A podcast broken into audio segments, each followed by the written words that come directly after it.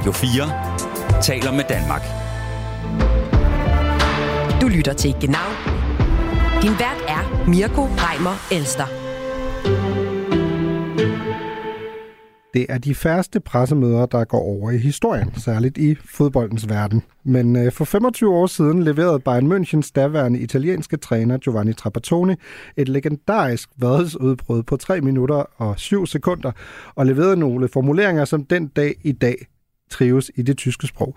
Sådan her lyder det, når en italiensk fodboldtræner skiller ud på tysk. Ein Trainer ist ein Idiot. Ein Trainer sei, se was passiert im Platz. Es gibt Spieler wie zwei oder drei, diese Spieler waren schwach wie eine Flasche leer. Ja, vi, øh, vi kigger nærmere på øh, Trapatonis legendariske tysk for begynder, og øh, ser sammen med Anela Muminovic og Lars Værge mere på Bayern München, der igen og igen forsigtigt foreslår et opgør med en hellig ko i tysk fodbold. Derudover skal vi også tale om feministisk udenrigspolitik nu, hvor den tyske regering har fremlagt sine retningslinjer for en sådan. Er det fornuftigt eller fjollet? Vi tager debatten med Anna Libak og Nora Sina senere, hører fra lederen af verdens første tænketank om feministisk udenrigspolitik, der har hovedsæde i Berlin, og taler med TV2's nordiske korrespondent Jesper Sølg om, hvorfor det feministiske forgangsland Sverige har droppet sin feministiske udenrigspolitik igen. Velkommen til Genau. Du lytter til Radio 4. Nå, men øh, velkommen til, til jer to. Anina Mumovic, sportsjournalist og øh, fodboldkommentator, Bayern München-fan. Øh, en mere af, af den slags har vi her i studiet. Det er virkelig undertal her som Hamburg-fan. Øh, Lars Værge, ja. du er mediepolitisk øh, chef i Dansk Erhverv. Ja, og som sagt, Bayern München-fan. Øh, vi behøver ikke at komme ind på, hvordan, øh, hvordan I nåede dertil. Lad os øh, starte med at snakke øh, om noget helt andet, nemlig det, der jo på nogle måder er lidt, lidt nørdet, nemlig lige præcis den her snak om det, tyskerne kalder 50 plus 1 reglen. 50 plus 1 reglen handler jo meget kort fortalt om, at man ikke kan købe sig til en øh, majoritet i en fodboldklub, og dermed kan overtage en hel fodboldklub i Tyskland. Uh, modsat eksempelvis, hvad man øh, har gjort i, i stor stil i, i Storbritannien eller i England i Premier League. Uh, Paris i, i Frankrig har været meget kendetegnende for det. Og det er jo noget, som tyskerne er utrolig stolte af. De mener, det er noget, der særkender øh, tysk fodbold. Men vi har jo også haft en situation, hvor der i årtier har haft været undtagelser for den her regel. Øh, vi har øh, de såkaldte værksklubber, øh, Wolfsburg og, og Bayer Leverkusen, der ligesom er gået fri øh, for den her regel. Vi har haft øh, Hoffenheim, som har været meget omtalt, og på det seneste i høj grad øh, Red Bull Leipzig, øh, eller nå nej, RB Leipzig, øh, men øh, jo øh, tæt associeret med øh, energidrikkoncernen øh, Red Bull. Det, der måske egentlig er det mest interessante her, er jo, at et øh, nok suverænt største spiller i Tyskland, Bayern München, jo igen og igen i form af udtalelser forsigtigt begynder at prøve at åbne den her dør på klem lad os indledningsvis lige tale om i forhold til det her med 50 plus 1-reglen. Synes I, er det en god eller en dårlig idé, at man har 50 plus 1-reglen i, tysk fodbold? Anela, hvis vi starter med dig. Øhm, jeg er sådan lidt øh, splittet om, omkring den. Altså, jeg, jeg hælder mest til at være tilhænger af 50 procent rent, fordi man giver magten, magten til dem, det, det handler om, nemlig øh, fansene og medlemmerne. Øh, jeg synes, moderne fodbold, i hvert fald øh, meget de seneste år, der, øh, der har den bevæget sig i en retning, som ikke gavner fansene, men mere pengemændene og, og spillernes lønkonti. Øh, der er Tyskland og Bundesligaen jo bare specielt. Øh, og der er jo også fans fra de store ligaer, der nogle gange kigger lidt misundeligt på Bundesliga-klubberne. Øh, vi så det jo senest, at den her Super League-diskussion mm. kom, kom ind. Altså, der så vi jo Premier League-fans, der, der kiggede mod Tyskland og sådan øh, offentligt sagde, jamen, hvorfor har vi ikke det her? Og vi så også det britiske parlament faktisk tage det, tage det op til diskussion. Så, så på den måde kan jeg egentlig godt forstå, at man bryster sig af den her 50% regel men på den anden side er jeg altså også kritisk omkring det. Det kan jeg måske komme, mm. komme ind på øh, senere. Ja, endelig. Lars, hvad, hvad med dig? Altså, den er jo på en måde, at den vel lækker nok at have som, som Bayern München-fan, fordi Bayern er blevet mester 10 år i træk, øh, og det virker jo ikke til, at der er andre klubber i Tyskland, der har musklerne nødvendigvis til at kunne, kunne konkurrere. Øh, så er det sådan lækkert nok, når du er Bayern München, eller er det også det er jo lidt også Bayerns argument. Er det også lidt en hemsko, når du så skal konkurrere internationalt, og så er du op imod klubber med et langt, langt større budget? Altså, hvis vi lige tager min holdning til det, er også, ligesom Anella, at jeg synes, det er en god regel. Jeg kan godt lide det der med, at Det er dem, der han har sagt, har stiftet klubben eller er medlemmer af en klub. Det er, det er foreningen, der ejer øh, den professionelle øh, afdeling. Og det kan jeg bare godt lide tanken om, hvilket hænger sammen med en masse andre ting, jeg også har nogle øh, ideelle opfattelser af. Jeg kan også godt se de, øh, de besværligheder, som, som I beskriver øh, som udfordringer, men, men jeg synes jo... Øh, jeg synes jo ikke, der er noget i Bayerns historie i hvert fald, der, der tilsiger, at øh, det er en dårlig regel. Altså, de mm. har levet under den i, i årtier. Øh, de har vundet øh, seks øh, Champions League. De har lige øh, slået øh, Europas vel næst største fodboldbutik ud af Champions League i sidste uge, altså, ja, altså øh, Paris, Saint-Germain. Øh, og det vel kun Manchester City, det ved jeg ikke, men det, altså, vi, vi er deroppe i det der lav. De, mm. de kan godt øh, lægge arm med de her klubber. Så ud fra det synes jeg, at øh, der ikke er noget, der, der tilsiger det.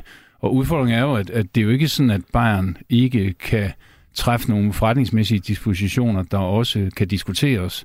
Jeg ved, at vi senere skal tale lidt om et af deres sponsorater, øh, og, og det kan man sige, det er jo et eksempel på, at man kan jo sagtens tiltrække investorer. Det kan bare være som forretningspartner, og ikke som, kan man sige, nogen, der investerer direkte i selve butikken.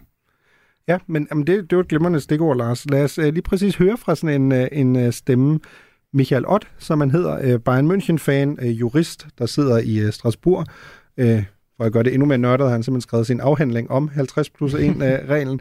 Men øh, det, vi jo især har været interesseret i at høre fra ham, er, at Michael Ott blev jo ret kendt i Tyskland på, at han for noget tid siden på en af Bayern Münchens generalforsamlinger øh, stillede sig op og holdt en, en brandtale imod det sponsorat, som du har været inde på, Lars, som øh, Bayern München har af Katar.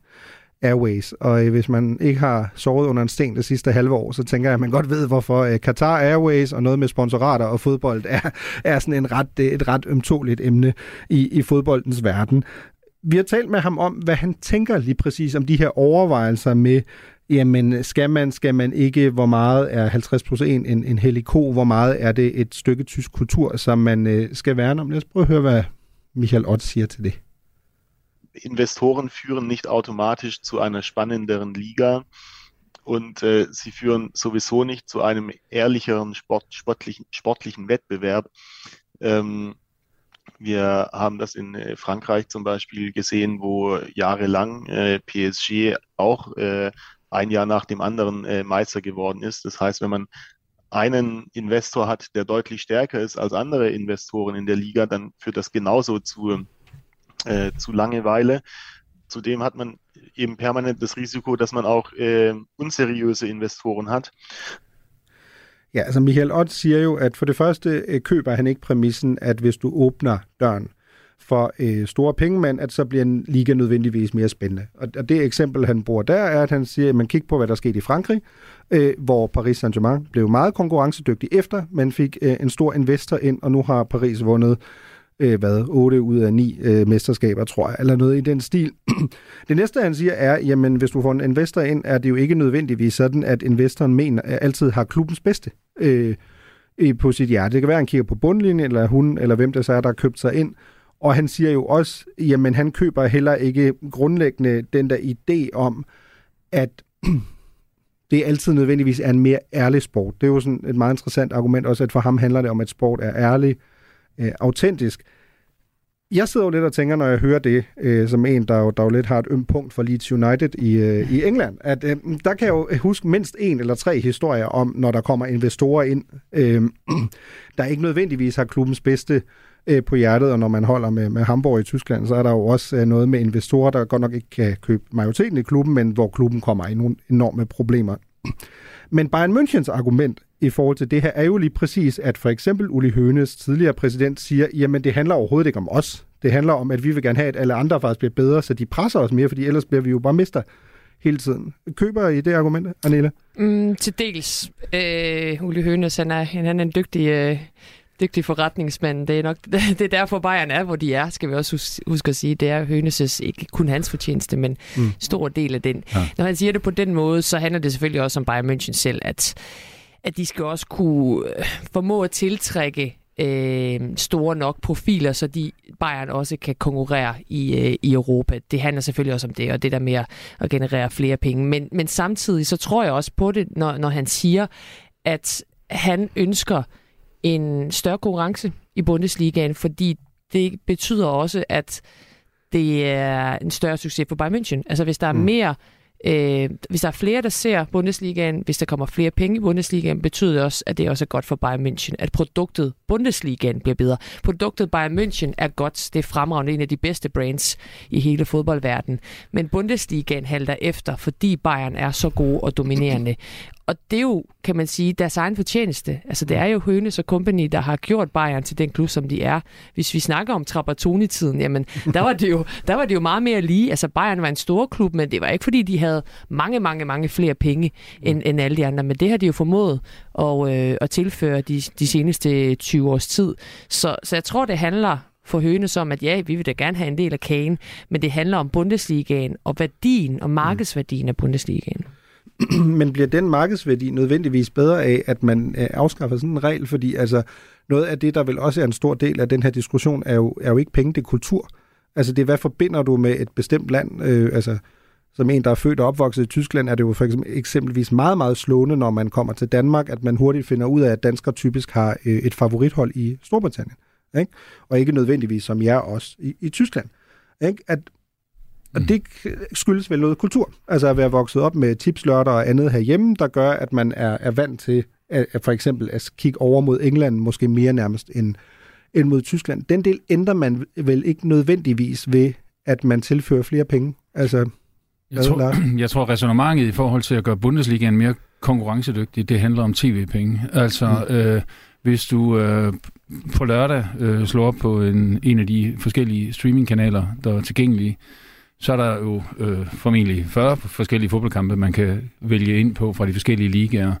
Jeg tror, der vil være, sådan, hvis man sådan bare tager øh, en, en, en helt øh, gennemsnitlig fodboldinteresseret, så vil interessen for at se en engelsk kamp være større, fordi konkurrencemomentet er større, end hvis du slår ind på Bayern München, der vinder 5-3 øh, ved at de slapper af de sidste 20 minutter, og så får øh, modstanderen lavet et par, øh, et par øh, scoringer. Altså, ja. Der, det, tror du- jeg, han, det, du der mener tror, jeg, jeg at- tror, han er ret ja, i, at, okay. at hvis der kommer en større jævnbyrdighed i Bundesligaen, så bliver den også mere interessant. Så bliver der også en, en større forretningsmæssig øh, fokus på de klubber, som så for alvor kan bide skære med, øh, mm. med Bayern.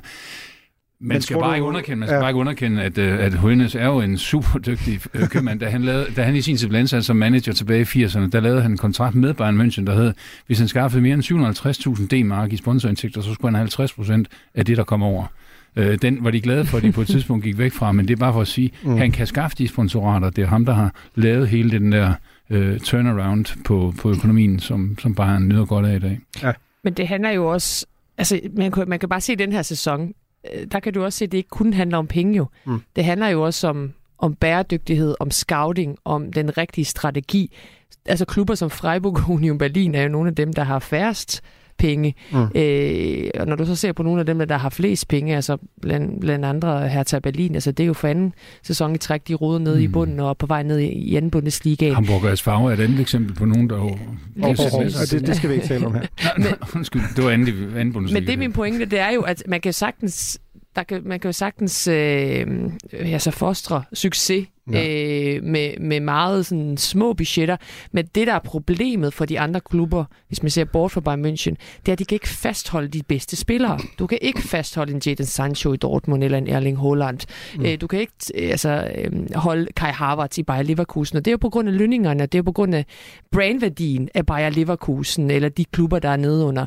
Bayern München har en kæmpe brandværdi, og de har også pengene til at lønne mm. de her spillere. Jeg tror, det er der, pengene også kommer ind, at man kan holde fast i de her spillere. Altså du tænker, ja okay, det, det forstår jeg godt. Så du tænker på, at for eksempel, sådan et, et klassisk øh, eksempel, man hiver frem her, er, at hvis du rykker ned fra Premier League øh, som klub, så får du lige så mange tv-penge, som Dortmund og Bayern får til sammen. Ja. Simpelthen fordi andelen af tv-penge i, øh, i den britiske liga er, øh, eller i den engelske liga er så stor mm. øh, sammenlignet med, med den tyske. Men der er vi vel tilbage til din pointe, Lars. Altså en ting er at diskutere de her sådan, eksterne sponsorer, der kan komme ind, men meget af det er vel stadig sådan noget med, hvad gider du at se? Altså vil du selv, hvis du ændrede på reglerne, vil du så hellere se uh, West Ham mod uh, Fulham, eller vil du hellere se Hoffenheim mod Mainz? Mm. Ikke? Altså, der vil jeg hellere sige Hoffenheim Mainz, men det er jo, det er jo fordi, jeg, jeg altså, der, altså, det skal man jo heller ikke glemme. Der er jo også masser af danskere i Bundesligaen, som også er en, mm. en kæmpe værdi for os, der bor i Danmark. Øh, men hvis du spørger mig, vil jeg jo hellere se Hoffenheim Mainz, fordi der vælger du da lige en danskerbrag, som, som jeg, gerne, jeg gerne vil tyve ind til. Men jeg forstår godt dit spørgsmål, og derfor kommer jeg tilbage til igen det her med, med brandingværdi. Og brandingværdi er også, øh, altså det, det øh, så det er det også sammen med europæisk succes. Altså, hvad er det, de små børn ser i fjernsynet, og hvem er det, de bliver inspireret af, hvem er det, sådan, de kan, de kan ja, identificere sig med. Det er også derfor, du ser flere RB Leipzig, tror jeg, rundt omkring i de små fodboldklubber i, i Danmark, fordi de har set RB Leipzig i, i Champions League. Så, så på den mm. måde er det vigtigt med noget tysk succes i Europa.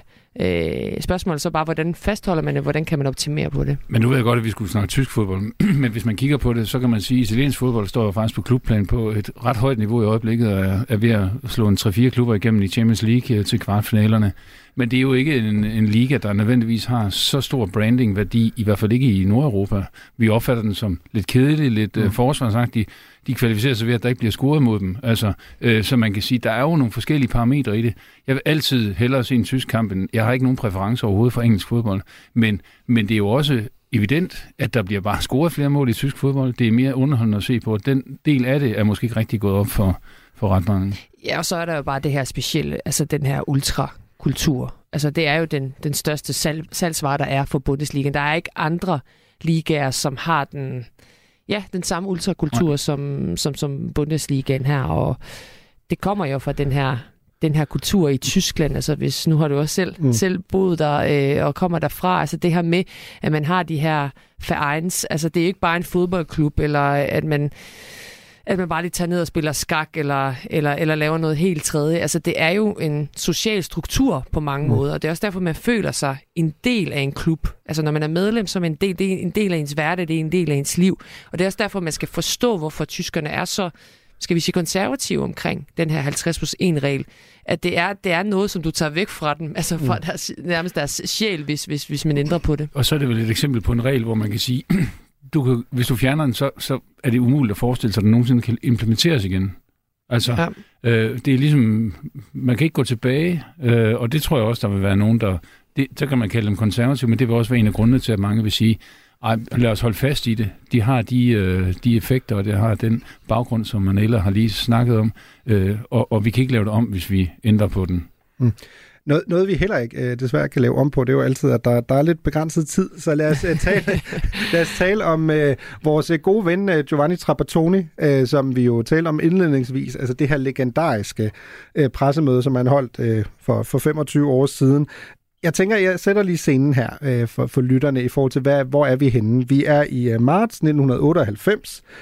Øh, 10. marts 98 for at være helt præcis. Øh, Bayern München har lige tabt 1-0 til, til Schalke 04 øh, ligger kun på andenpladsen på det her tidspunkt, 7 point efter øh, oprykkeren Kaiserslautern.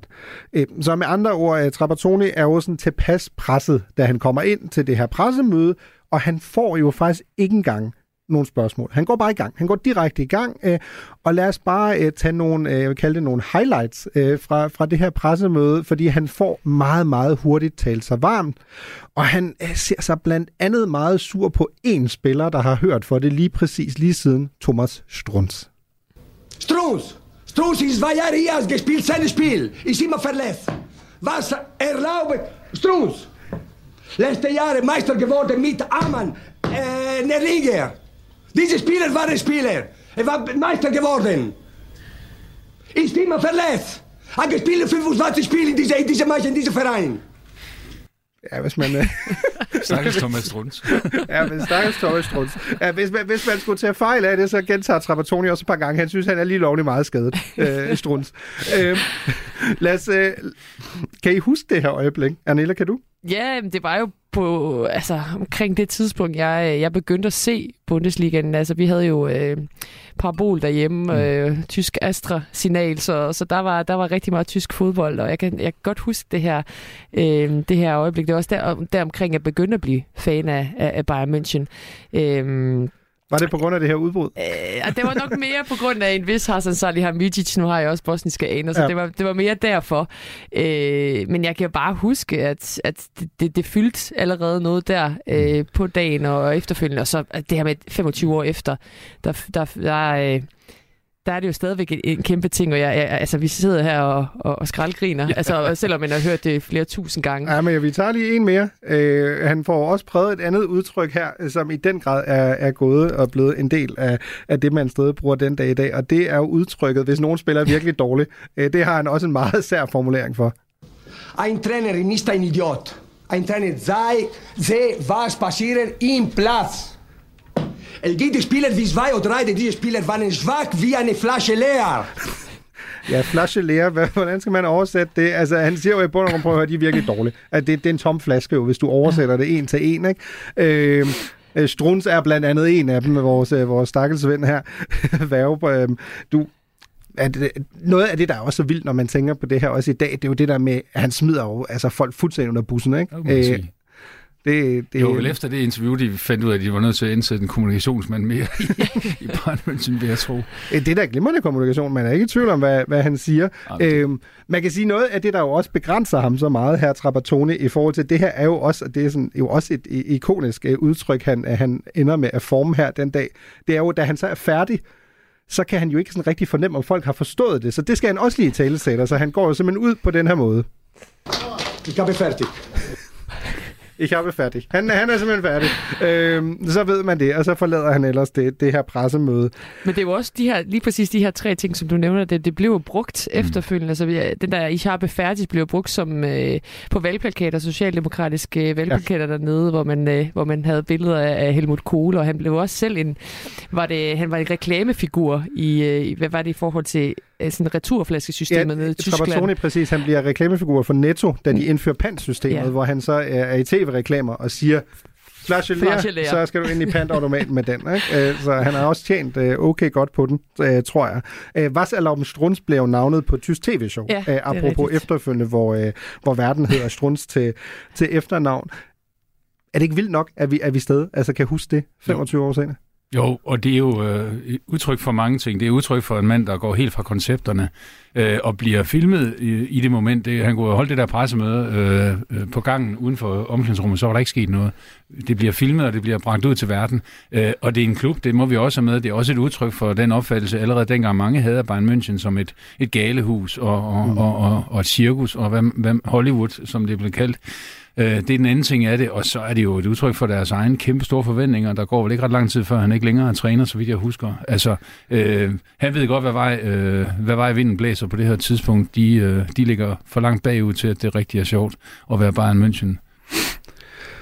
Ja, prøv, uh, lad, os, lad os tage et meget specifikt udtryk her, uh, Anela, afslutningsvis, som jo lige præcis opsummerer den her tid så godt. Hvis jeg siger FC Hollywood, hvad siger Ja. du så? Jamen, det er jo lige præcis det her, som vi, som vi har hørt her. Altså, det, jeg vil sige, det var en klub, som, øh, som vandt meget, som havde den her mentalitet, at man skulle vinde hver gang, men det var også bare en klub, hvor der var en masse støj rundt omkring. Men de, jeg vil så sige, de, de brugte jo også den her støj til at at blive bedre på banen. Altså, vi ser mm. det også her. Altså, det er ikke på samme måde, det sker i samme grad, det sker i dag, men det sker stadigvæk. Altså, du har haft en, en, en episode med Manuel Neuer her, der, der, øh, der fik fyret sin, øh, sin bedste ven og sin målmandstræner, øh, mens han har været skadet. Mm. Han blev skadet på en, i en skiulykke. Øh, godt nok. Hvilket jo er- i sig selv er fuldstændig vanvittigt. Fuldstændig Altså. vanvittigt. Men, men der har der også været nogle ting mellem Manuel Neuer og ledelsen og så videre. Men, men så tænkte man, okay, nu, nu, nu, kan, nu kommer man til at se det på resultaterne. Det gjorde man så ikke. Eller det gjorde man jo. Det blev faktisk bedre. Så mm. altså, den der FC Hollywood vil altid være en del af Bayern, men har bare fået lidt mere styr på det, fordi det ikke er Trapattoni, der er træner, men det er Julian Nagelsmann, der måske er, er lidt mere mellow. Ej, men vi kunne, vi kunne snakke om det her altså, i, i lang, lang tid. Ja, men øh, jeg, ja. jeg bliver desværre øh, nødt til at sige, ligesom øh, Trapattoni, men tusind tak til jer to. Ich habe fertig. Du lytter til Genau på Radio 4. Den tyske udenrigsminister Annalena Baerbock og udviklingsminister Svenja Schulze har fremlagt retningslinjerne for en feministisk udenrigspolitik, som Tyskland fremadrettet skal agere ud fra. Erstens ist feministische Außenpolitik kein nice to have, ein kleines Blümchen, eine Schleife noch obendrauf, sondern feministische Außenpolitik zieht sich durch alle Bereiche unseres außenpolitischen Handelns. Feministisk udenrigspolitik skal simpelthen øh, ikke være noget, der er nice to have. Det skal ikke være sløjfen øh, oven på alt det andet. Det skal være noget, der skal gennemsyre hele Tysklands øh, udenrigspolitik fremadrettet. Velkommen til jer to, Anna Libak, weekend, øh, ikke udlandsredaktør på Weekendavisen. Den var i rundt. Tak. Hej, Anna. Nora Sina, statskundskabsstuderende, født og opvokset i øh, Grænselandet. Hej, Nora. Hej. Hvis jeg sætter det meget hårdt op her indledningsvis. Feministisk udenrigspolitik, fornuftigt eller fjollet? Nora? Meget fornuftigt. Meget fornuftigt. Okay, godt. Anna, hvad siger du? Jeg tror, det er kontraproduktivt. Okay, så ikke fjollet, men kontraproduktivt. Okay. Lad os starte med at tale om, hvad er feministisk udenrigspolitik egentlig? Der er jo, øh, må jeg også indrømme, det er jo ikke sådan noget, man lige har sådan på ryggrad, når man hører det første gang. Vi har talt med Nina Bernarding, som er medgrundlægger og leder af verdens første tænketank for feministisk udenrigspolitik. Det er den, der hedder Center for Feminist Foreign Policy i Berlin. Og min kollega Niklas Stein har spurgt hende, hvad er feministisk udenrigspolitik? Äh, Eine feministische Außenpolitik ist eine Außenpolitik, die ähm, Machtstrukturen innerhalb von Außenpolitik neu denkt und ausrichtet, sodass wirklich jeder und jede sicher ist, äh, anerkennen, dass unterschiedliche Menschen unterschiedliche Bedürfnisse und Perspektiven haben.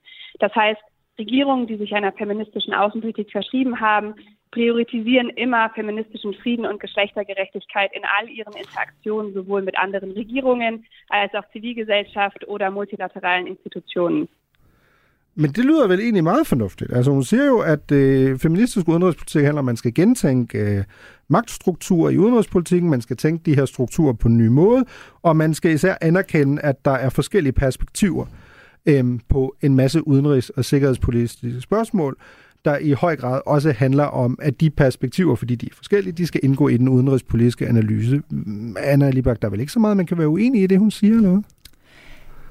Altså, sagen øh, er jo, at hvad betyder feministisk udenrigspolitik? Ja, det betyder jo ikke, at Tyskland har tænkt sig at holde op med at sælge våben til Saudi-Arabien og til Ægypten, hvor øh, kvinder ikke har det for godt. Og det betyder jo heller ikke, at Tyskland har tænkt sig at sige til Kina, hov, i jeres øh, 24-mand store politbureau, der sidder der nu ikke længere en eneste kvinde. Er det ikke for dårligt? Nej, hvad betyder det? Det betyder, at man har tænkt sig at kæde udviklingsbistand, altså bistand til fattige lande, øh, sammen med øh, vestlig værdipolitik. Og efter Ukraine, der har vi jo haft den her store diskussion om ikke øh, Vesten bør bliver nødt til at orientere sig anderledes over for resten af verden, fordi så få af de andre lande uden for Vesten har øh, bakket op om øh, vores øh, sanktionspolitik. Jeg, jeg tror, øh, at det bliver øh, kontraproduktivt, fordi jeg tror ikke Vesten og heller ikke Tyskland længere besidder en, en styrke, øh, hvor man kan, kan moralisere øh, over for andre øh, lande i verden. Jeg tror, at det fører til den modsatte øh, reaktion, svagere relationer. Hvad, sig, hvad siger du, Nora? Jamen, jeg siger, øh, at ligesom Annalena Baerbock siger, da hun præsenterer det her koncept, at der siger keine revolution. Altså, det er ikke, fordi vi skal lave alt om og pludselig omlægge vores måde at være i verden på helt grundlæggende, men mere se det som et lille ekstra øje på, når vi laver både udviklings, i høj grad udviklings, men også udenrigspolitik, og lige husk at tale om de marginaliserede grupper. Prøv at få dem mere ind i de processer, der nu er, også mere lavpraktisk end i det store moraliserende billede, men også bare sådan, når vi tager afsted som delegation, lad os lige tage nogle kvinder med. Så jeg synes, det er jo det ene ben. Og det andet ben er jo, at det jo også internt i deres ministerie, mm. eller i ministerierne, handler om, og lad os lige overveje, når vi ansætter nogen, skal vi lige huske at se på, om der er nogle kvinder og sådan noget. Så jeg synes egentlig, at det jo mere er at sætte ord på noget, man gør i forvejen, og øh, ture at sætte ord på, at det er noget, man skal blive med at gøre. Okay, lad os øh, lige... Tyskland er jo ikke et forgangsland øh, på det her. Tyskland er jo et land, der nu groft sagt har lagt sig i slipstrøm på en række andre lande, og jo især Sverige. Fordi Sverige kom jo i øh, 2014 og annoncerede, at man vil føre en øh, feministisk øh, udenrigspolitik, det første fremtrædende land i, i verden, der besluttede sig for at gøre det. Så lad os prøve at ringe til en i Sverige og høre, hvordan det nu er gået med det. Med på en telefon fra Sverige har vi Jesper Sølg, som er nordisk korrespondent for TV2. Hallo, Sølg.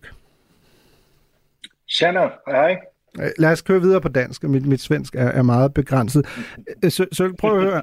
Øh, hvorfor besluttede øh, Sverige sig for at føre feministisk udenrigspolitik tilbage i 2014? Men det gjorde Sverige, fordi at de fik det, som de selv kaldte en feministisk øh, regering, og så øh, udenrigsministeren Margot Wallström, da hun så skulle præsentere den svenske udenrigspolitik, jamen, så sagde hun, at det skulle være en feministisk udenrigspolitik, og man kategoriserede det sådan, når man sagde, at det har fokus på de tre A'er, det er rettigheder, repræsentation og så øh, ressourcer, det vil sige øh, penge. Så man simpelthen i sin øh, udenrigspolitik ville skulle det gennemsyres af sådan noget som ligestilling og kampen mod kønsbaseret vold, øh, pigers rettigheder, kampen mod tvangsægteskaber osv., osv. Det skulle være en prioritet for Sverige. Det var det, som øh, var udgangspunktet. Okay. Hvordan gik det så med det? Jamen, det kommer an på, hvem, øh, hvem man spørger øh, i virkeligheden, fordi der har været kritikere øh, af det, det kan vi komme ind på, men altså, hvis man spørger øh, den socialdemokratiske regering, der sad dengang, så var det en succes. Øh, de oplevede øh, sig selv øh, til en vis grad som pionerer øh, på det her område. Det er sådan lidt i, i ånden fra Olof Palme, øh, den, øh, den meget øh, en meget berømte øh, svenske statsminister, som var øh, altid god for at gå ud i et godt slagsmål, både med, med venner og fjender, og ikke var bange for at, at sige, hvad der var ret og, og rimeligt. Og det er lidt det samme, som, øh, som svenskerne her gjorde med deres udenrigspolitik. Og kigger man på de resultater, de selv fremhæver, så er det sådan noget med, at de har været med til at, at indføre ny lovgivning i op mod øh, 20 lande, som blandt andet øh, var i, i, i forsøg på at, at stoppe børneægteskaber, øh, lovgivning imod kønsbaseret vold, øh, lovgivning imod omskæring af, af piger, øh, ny lovgivning i både Moldova og Somalia, vi havde svenskerne også med til, hvor det var mere om politisk repræsentation for, for kvinder. Øh, man havde også nogle helt konkrete øh, eksempler, altså Margot Wallström gik i, i 2015 ud og, og virkelig talte med, med store bogstaver over for Saudi-Arabien i forhold til, hvordan de behandlede kvinder, og det endte med, at øh, Saudi-Arabien de hævde deres ambassadør hjem, og øh, svenskerne sagde så, jamen så kan vi ikke eksportere våben til, til jer, så der var jo nogle, nogle konkrete ting, der også skete. Okay, men hvis jeg forstår det rigtigt, så er det seneste, der er sket i Sverige vel, at man har haft et regeringsskifte, og den nye regering har jo taget meget klart afstand øh, fra i hvert fald formulering feministisk udenrigspolitik. Så den er vel blevet rullet tilbage, eller hvordan? Ja, altså øh, den nye borgerlige øh, regering øh, har ikke så meget taget klar afstand, som de ligesom lidt har, har fjernet øh, prædikatet. Altså Tobias Billstrøm, som er udenrigsminister nu her, han gik ud og sagde, at øh, ligestilling det er stadig en kerneværdi for, for Sverige. Vi kommer til at stadig arbejde for de her ting, men markatet øh, tager vi væk. Og det var lidt med begrundelsen, at øh, markater har en tendens til nogle gange at øh, skygge lidt for, for indholdet, for substansen. må man også øh, sige, at den, den nye borgerlige regering har også nogle andre prioriteter end øh, nogle af de tidligere socialdemokratiske øh, regeringer. Det er nok også en del af, af svaret. Så helt selve spørgsmålet omkring øh, ligestilling osv., det kommer stadig til at være en del af svensk udenrigspolitik. Det er bare ikke et så stort fokusområde, og det er jo så det, det, det er et udtryk for her. Har du et indtryk af, Jesper, øhm, af, følger man i Sverige sådan, altså tyskernes gang her nu mod at føre den her feministiske øh, udenrigspolitik? Altså er det sådan, at svenskerne kigger mod, mod Berlin og tænker, at det er groft sagt lidt os, der har øh, sat det hele i værks, fordi vi var pionererne, så nu kan vi heller nærmest ikke øh, få armene ned igen, eller hvordan? Ej, nu var du selv lidt inde på det, at, at øh, Tyskland øh, ikke ligefrem er de første, der gør det, og, og vi er jo oppe i nærheden af omkring en, en 20 lande, øh, som på den ene eller anden måde har, har i talesat, at de fører en feministisk udenrigspolitik, og nu kommer Tyskland så med i gruppen, så det er ikke sådan, at der er et særligt blik på, på, øh, på Tyskland fra, fra svensk side. Det, der er selvfølgelig lidt interessant, og som kommer ind i diskussionen, som der er i Sverige, det er jo nogle af de ting, som, som Anna øh, i virkeligheden også nævnte, det her med, at kritikken af den svenske udenrigspolitik var jo for eksempel sådan noget med, at man lidt kom til at og, og føles som sådan nogle, der eksporterede værdier fra, fra vest, og, og så ned øh, til resten af verden. Altså vores værdier er bedre. Det er sådan lidt imperialistisk, mente kritikerne. Hykleriet med, at man så kritiserede man Saudi-Arabien stoppede våbeneksport, men jo stadig eksporterede våben og havde forhandlinger osv. med andre diktaturer, som ikke har samme rettigheder for kvinder osv. Øh, at der ikke altid var handling bag retorikken. Øh, og der bliver det jo interessant at følge, når der bliver sådan en rigtig stor spiller som, som Tyskland, som kommer ind på, på samme boldgade, som, øh, som svenskerne har prøvet. Perfekt. Tusind, tusind tak, Jesper. Det var en fornøjelse lige at høre om øh, det, det svenske eksempel. Hej du! Hej du! Nå, lad os, øh, lad os tage den tilbage i studiet. Hvad tænker I sådan umiddelbart, når I hører Jesper Sølk her fortælle om, om det svenske eksempel? Skræmmer sporene, Anna Libak? Det synes jeg, det gør, fordi at, øh, at, at det jo i en vis forstand altså øh, endte med en kæmpe diplomatisk øh, krise, eller det udløste i hvert fald en kæmpe diplomatisk øh, krise fra starten med, med Saudi-Arabien, som, øh, som jeg ikke tror, at, øh, at svenskerne har glemt, og som jeg også tror er grunden til, at den nye regering har kunne afblæse den feministiske udenrigspolitik uden nogen videre protester.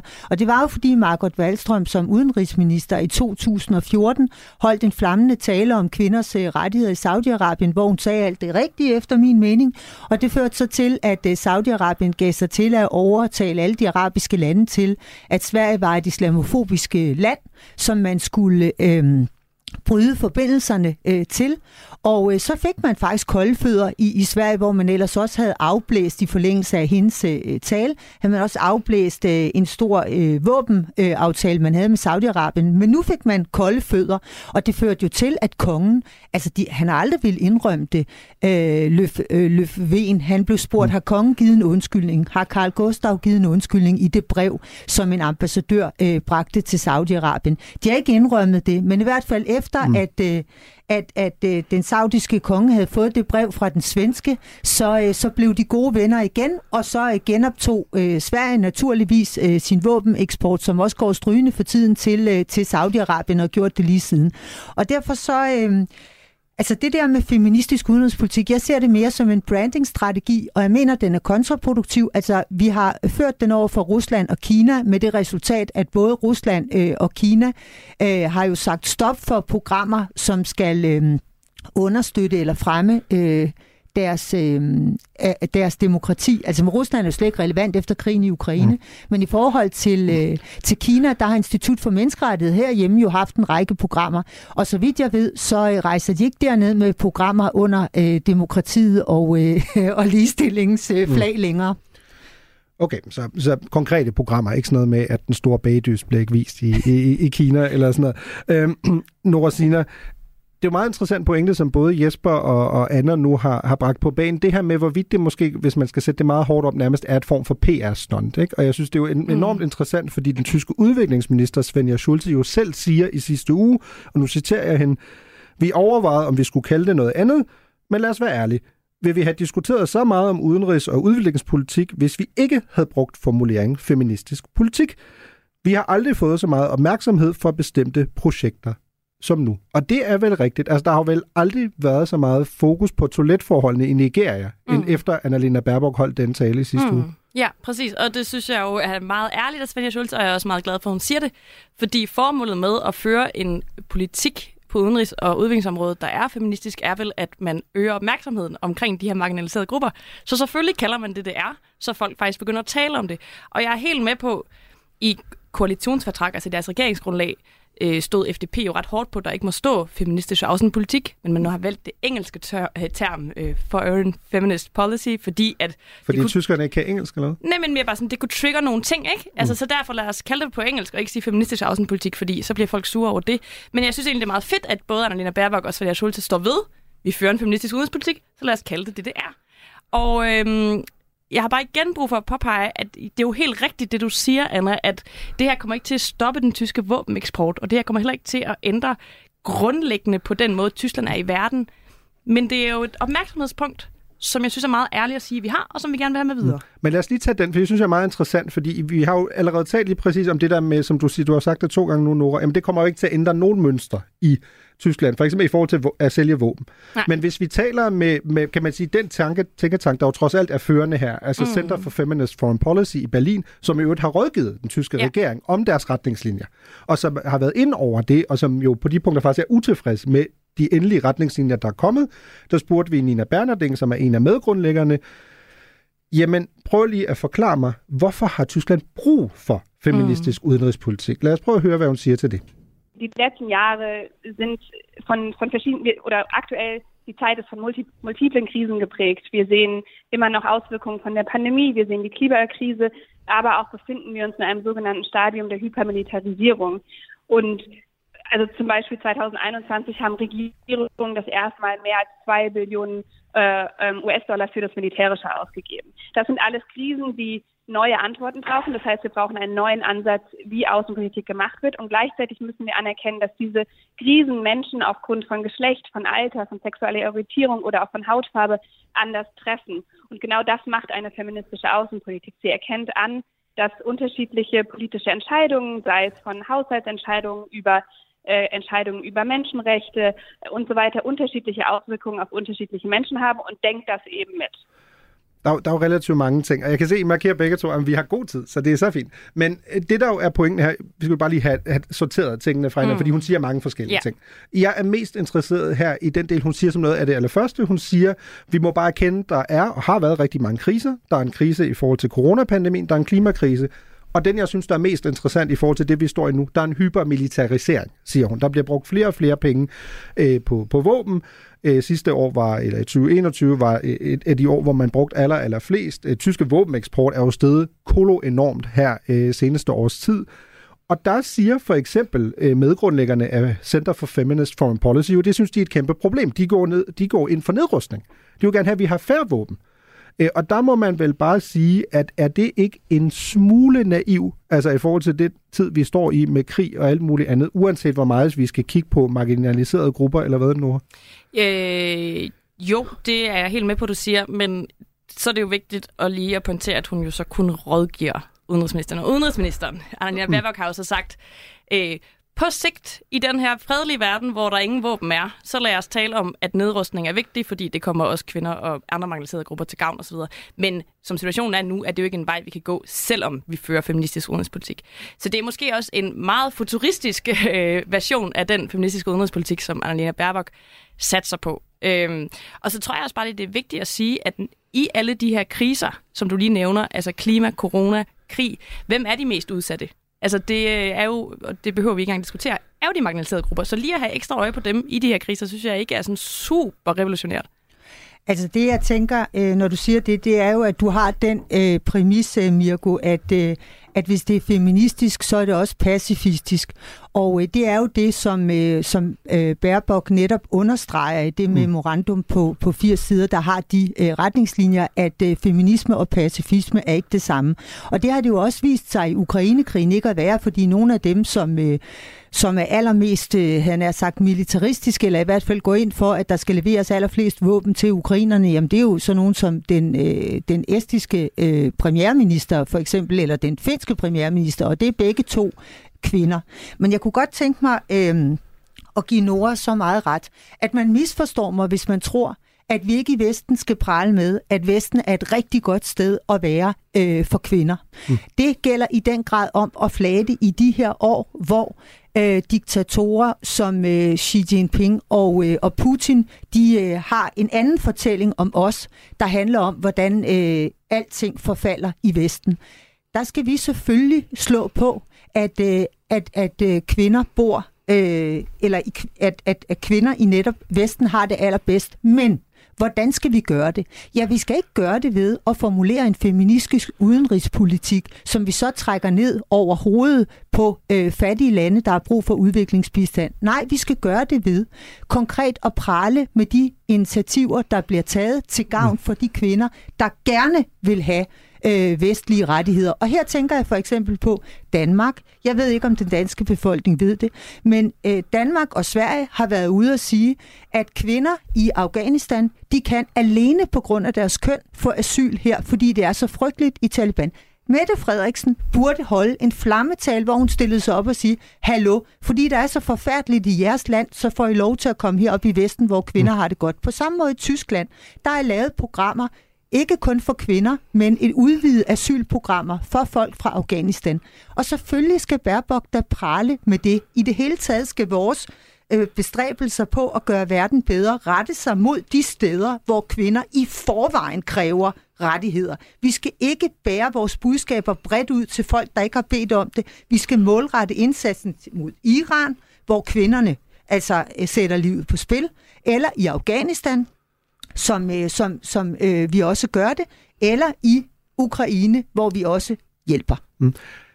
Lad os lige tage Nina Bernerding med herinde igen, fordi en del af den kritik, der er kommet, nu har vi jo talt om en del af den kritik, der er kommet mod feministisk udenrigspolitik fra højre, men der er jo også kommet kritik fra venstre. Og venstrefløjen har jo blandt andet pointeret, at den mener, at selve begrebet feministisk udenrigspolitik overhovedet ikke er dækkende for det, man egentlig prøver at sige. Prøv at øh, lytte her i forhold til, da vi spørger hende, hvorfor skal det hedde feministisk udenrigspolitik? Unser Verständnis von feministischer Außenpolitik und auch das Verständnis der Bundesregierung ist intersektional. Das heißt, das Geschlecht ist ein Charakteristika, nach dem geschaut wird, wenn untersucht wird, wie politische Entscheidungen sich auf Menschen auswirken. Ähm, aber wie gesagt, also auch äh, Alter oder sexuelle Orientierung, Geschlechtsidentifizierung, Hautfarbe, Herkunft, das denkt alles eine feministische Außenpolitik mit. Så det, hun siger, er i bund og grund, jamen det kan godt være, det hedder feministisk udenrigspolitik, men det dækker over alt muligt andet. Vi skal også tage, for, øh, vi skal også tage højde for, hvor gammel er folk, øh, hvad for nogle, en seksuel orientering har de, øh, deres, deres hudfarve og så videre. Og hvis man nu ikke øh, taler flydende, flydende feministisk eller venstrefløjsk, fordi det, det er det jo også lidt det her, så er spørgsmålet vel også, det var vores opfølgende spørgsmål til Nina Bernarding, jamen hvis det er alt det, hvorfor kan vi så ikke bare kalde det inkluderende udenrigspolitik, hvis vi bare gerne vil inkludere alle? Lad os lige øh, prøve at høre, hvad hun øh, replicerede til det. Weil Feminismus ein, ein Konzept ist, das wirklich anerkennt, dass wir Machtstrukturen hinterfragen und ähm, verändern müssen. Und inklusiv bedeutet, dass man alle Leute mitdenkt, aber erkennt nicht an, dass unterschiedliche Menschen unterschiedliche Bedürfnisse und Perspektiven haben, äh, die eben mitgedacht werden. Så hun siger, at svaret på, at det ikke hedder inklusiv, øh, hvor vi tager højde for alder og så videre. Det hedder feministisk udenrigspolitik, fordi feminisme ifølge Nina Bernarding fra Center for Feminist Foreign Policy er et koncept, der virkelig anerkender, at der findes magtstruktur. Det anerkender også, at der er øh, nogle forskellige perspektiver, forskellige mennesker ser ting på en forskellig måde, og i øvrigt vil inklusiv kun betyde, at man ligesom prøver at rumme dem. Hvad, hvad siger du til, til det, Nora? Altså, jeg, øh, nu er jeg helt ærlig her. Jeg er 36 år gammel, hvid mand. Jeg er fuldstændig stået af. Jeg, jeg forstår ingenting af det. Og det tror jeg nok, nok du gør. Det er, det er, jeg synes nemlig, det er noget, der er vigtigt at sige her. Det er, det er ikke super sindssygt, eller vildt, eller besværligt, eller noget som helst. Det handler Du synes bare... ikke, lad, lad mig lige, når nu Ja. du... Når nu, du synes ikke for eksempel, at hvis du skal sælge det her i den brede befolkning, mm. Du synes ikke, at bare brugen af ordet intersektionel, det ved, jo, jeg, jo, jo. det ved jeg seriøst ikke engang, hvad er. Det skal man, jamen for guds skyld, det, man skal ikke stille sig op og sige, lad os føre en intersektionel udenrigspolitik i øh. Lad os bare sige det som det er. Vi prøver, når vi laver udviklings- og udenrigspolitik, og lige at tænke på, hvordan en befolkning ser ud, og hvem vi taler til hvordan. Og jeg synes, det er ret vigtigt at fremhæve her, faktisk, at det her forslag, eller det er jo ikke et forslag, den her politik, har faktisk ikke fået nævneværdig substantiel kritik af den tyske opposition.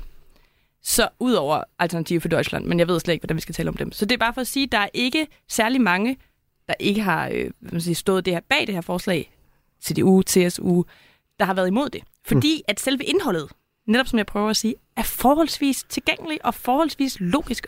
Og jeg har også lyst til at sige, noget man nok vil gøre alligevel, og som vi måske også på sin vis gør i Danmark, uden at vi nu lige sætter det her prædikat feministisk på det. Som Anna jo lige har været inde på. Lad mig give dig et citat fra Annalena Baerbock øh, her, Anna Libak. Det synes jeg er meget interessant, fordi det kredser lige præcis om F-ordet. Lad os kalde det det. Annalena Baerbock øh, sagde i forbindelse med, at hun præsenterede den her feministiske udenrigspolitik, eller retningslinjen, for der sagde hun, og nu citerer jeg hende, Jeg må indrømme, at jeg gennem hele denne proces altid har undret mig over, hvorfor det er så provokerende, det lille ord feministisk. Det, vi stræber efter med disse retningslinjer, er noget, der egentlig burde være en selvfølge i det 21. århundrede, nemlig at alle mennesker har de samme rettigheder, friheder og muligheder, uanset køn, religion og forældre. Men det handler om, at man kan elske dem, man elsker. Det lyder vel meget logisk, eller altså det lyder jo ikke spor kontroversielt. Nej, øh, det gør det ikke. Og det er jo også først, når man kommer ned i konkreterne, at, øh, at det er et problem. Altså når, øh, når Nora hun siger, at, øh, at, at det er vigtigt, at man forstår, hvem man henvender sig til, så vil jeg sige ja, og det er præcis derfor, at jeg øh, sådan set er imod at, øh, at bruge udtrykket øh, feministisk øh, udenrigspolitik. Fordi de retter sig så primært mod lande, der har brug for øh, udviklingsbistand.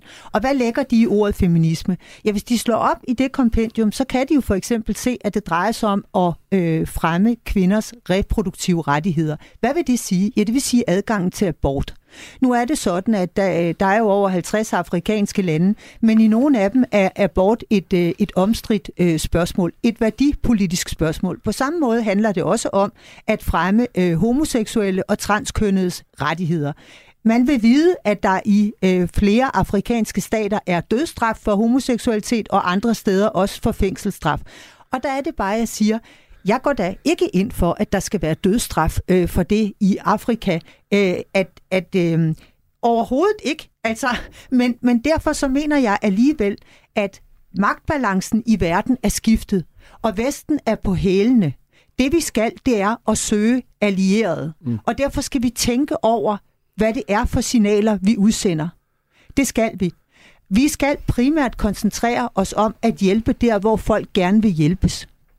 Der er nok af steder, hvor folk mm. protesterer mod de øh, magthavere, der er, og hvor folk øh, har brug øh, for at øh, altså for, for, for vestlig øh, bistand og selv gøre opmærksom på det.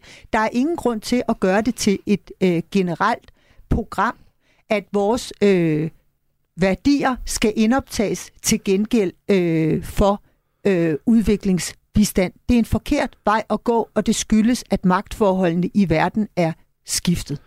Okay, så du, hvis jeg bare skal opsummere det der, så siger du i bund og grund, det er jo rigtigt nok at føre feministisk udenrigspolitik. Du skal bare ikke flage med det feministiske flag, og vi skal ikke øh, komme ind i en risiko, hvor vi øh, ligner nogen, der prædiker øh, for, for andre lande i verden. Nora Sina, der er en meningsmåling øh, for de Zeit, der viser, at 59 procent af den tyske befolkning umiddelbart har øh, forbinder det, det, de her retningslinjer med noget negativt. Der er kun 23 mm. procent, der har et positivt indtryk, og 18 procent har ikke nogen holdning endnu.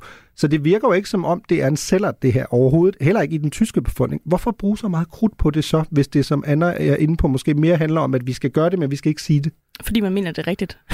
og fordi man måske også, og det synes jeg er noget, de grønne gør rigtig godt generelt i den regering, står ved det, man gør og siger, tal om tvivlen, men så gør det. Og jeg er helt enig med dig, Anna, at man ikke skal være moraliserende eller prædikende. Og jeg tror også, at Annalena Baerbock siger meget tydeligt, der siger keine kampfschrift. Altså det her er ikke et kampskrift, vi skal ud og øh, sprede mm. i verden som, som nogle øh, korsvarer, men siger, vi bliver nødt til på helt praktiske maner, både internt, så vi også kan være, som du selv siger, nogen, der gør det godt, og nogen, der er forbilleder. Sørg for for eksempel, at vi har nogle flere kvindelige diplomater.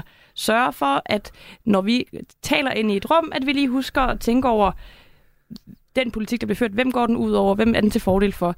Det her jeg tror, jeg kan, og det er jo det, vi taler om, blive irriteret over, hvor meget man har brug for at diskutere selve termen, når det, vi gør, er så forholdsvis både normalt og virkelig ikke særlig sindssygt.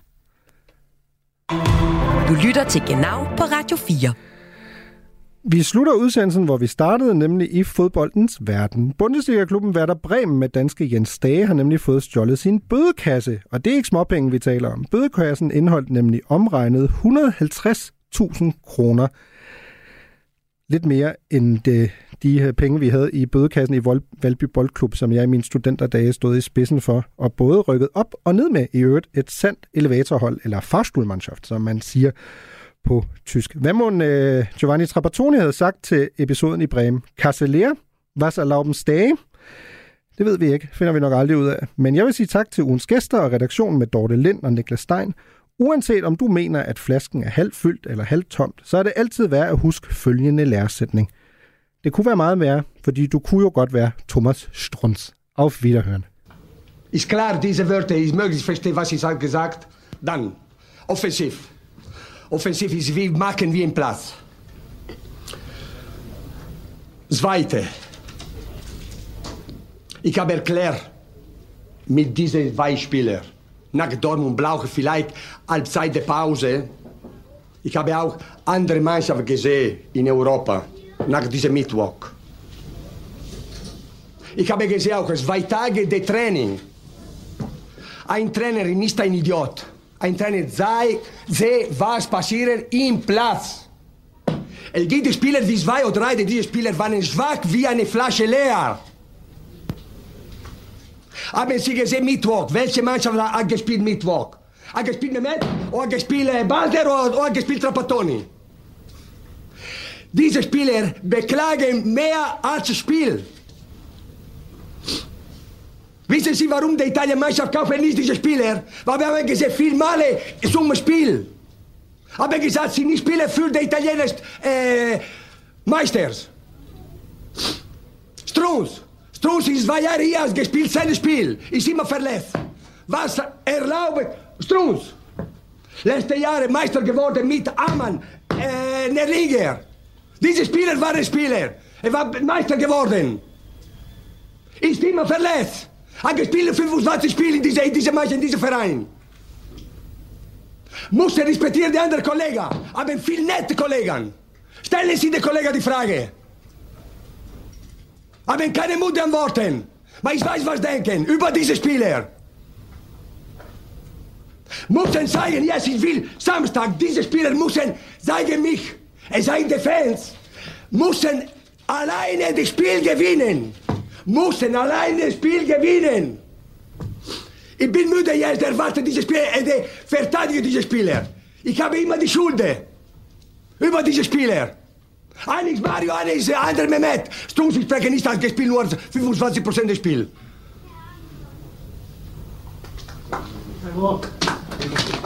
Ich habe fertig.